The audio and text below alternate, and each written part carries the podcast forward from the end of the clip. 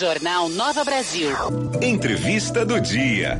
8 horas e 24 minutos. Você sabe que toda quinta-feira a gente conversa com o nosso personal financeiro, Leandro Trajano, que dessa vez deixou aqui é, um, uma mensagem pra gente mais cedo, porque tivemos uma, uma premiação, né? O personal financeiro foi eleito o segundo na me melhor, né? Um dos 12 melhores livros sobre educação financeira. O verdadeiro cash é o que ninguém te contou sobre planejamento financeiro e o mundo do dinheiro. Parabéns para o nosso querido amigo Leandro Trajano, personal financeiro. Bom dia, Leandro Trajano. Vamos à nossa coluna de hoje. Muito bom dia, Rico, e a todos os ouvintes. Coisa boa estar aqui mais uma semana. Estou falando agora aqui de São José dos Campos, em São Nossa Paulo, onde Senhora. logo mais eu vou ter uma palestra para mais de 2.400 adolescentes, Rico, Meu Deus do céu. aqui no ginásio. Força, tipo, força. imagina aí o Geraldão com bastante, bastante, bastante gente. Então, falar de finanças com essa turma jovem é importante começar. E falando de jovens, isso que a gente vai abordar hoje é super interessante, super importante também, Rico. Vamos para frente. Pois é, gente não, adolescente. Ainda nem gente são. Então força, meu amigo, força, vai ser difícil. A adolescente Sara Chamia sabe muito bem disso. Agora eu lhe pergunto, Leandro Trajano, é possível planejar financeiramente a vinda de um filho? Sim, Rico, é completamente possível planejar financeiramente a vinda, a chegada de um filho. É claro que nem sempre a chegada do filho é planejada. E aí é que as coisas podem se complicar um pouco. É preciso ter muita, muita cautela, muita atenção nessa fase de organização. Afinal, é mais um membro na família e tudo o que demanda a chegada de um bebê, tudo que mobiliza, no sentido desde a organização da casa, de questão médica, Imagina. de suporte.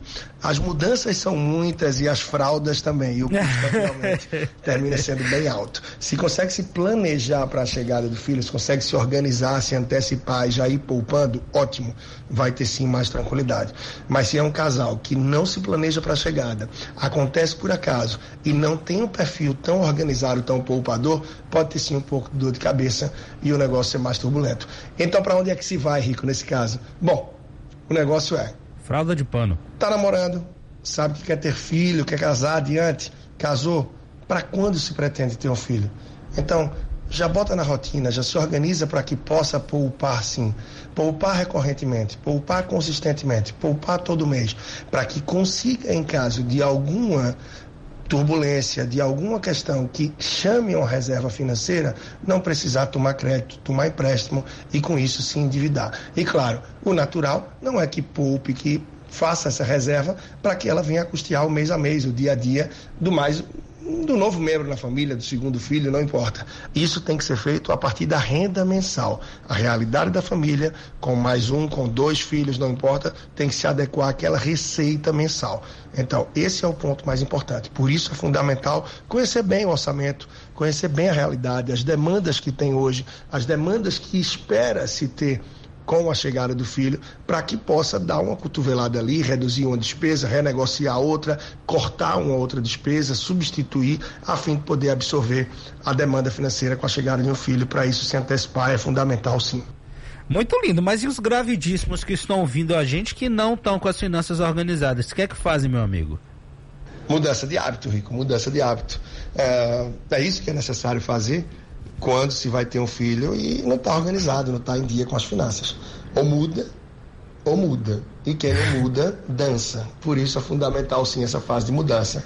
Mudança de hábito, mudança de algumas escolhas, de alguns conceitos, para que possa começar a fazer sobrar dinheiro, comece a poupar, para que tenha espaço, seja para um novo plano de saúde, para algumas demandas, seja de vacina, a rotina do filho, a organização de um quarto, um berço, a conta de energia que vai subir, talvez o suporte de uma pessoa em casa, vai sim ter demanda.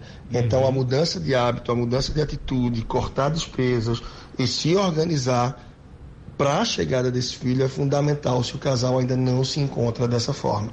Mudança de hábito, mudança de comportamento, a fim de conseguir adequar o orçamento. É isso que tem que ser um mantra. Pois é, e quanto em média a gente tem que separar do orçamento, Leandro, para ter um filho? Com isso de quando separar em média é muito relativo. Sei. Eu acredito que o ouvinte que tem filho, o ouvinte que está se preparando nesse sentido aí também vive essa realidade, eu, enfim. é, sabe que essa linha é muito relativa. Depende daquilo que vai ser proporcionado, daquilo que você quer proporcionar, que quer oferecer para o filho. Então, vai depender se você tem um suporte, não tem um suporte, uma rede de apoio por parte dos avós, dos familiares. Talvez você não precise contratar é, alguém que venha, seja o papel de um babá, de alguém que vai estar cuidando da casa. Depende se você já quer botar logo no berçário ou não vai ter essa necessidade. Vai depender no futuro também do tipo de escola que você quer botar, de quanto cabe no seu orçamento.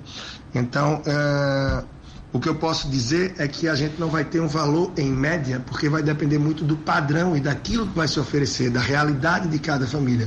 Por isso é importante, sim, como eu falei na última semana ou na retrasada, eu não me lembro, num assunto que é fundamental para todos os casais, sobretudo é. aqueles que estão em fase de namoro. É entender se o parceiro quer ou não ter filho e conhecer um pouco do perfil financeiro dele. É poupador, é gastador, é organizado. Isso não pode ser tabu, Rico. Não pode ser tabu falar da vida financeira e não pode ser tabu descobrir se o outro quer ter filho ou não.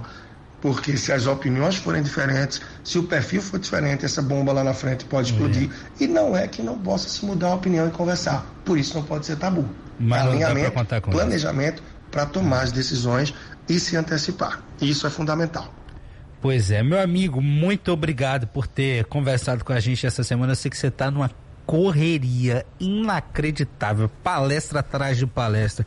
Essa semana e a outra, imagino que você não vai nem descansar duas horas à noite. Mas muito obrigado por ter topado conversar com a gente nessa semana, amigo. Coisa boa, coisa boa, Rico. Mais uma semana aqui no ar, nossa coluna semanal, toda quinta às 8h25.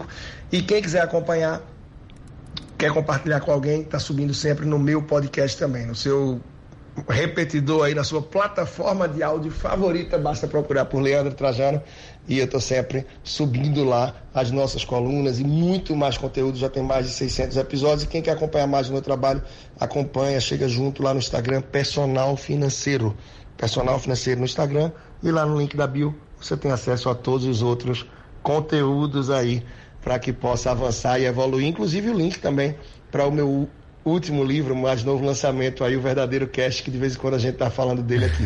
Grande abraço, até a próxima semana. É a nossa Bíblia financeira, Leandro Trajano. A gente sempre fala sobre ela aqui.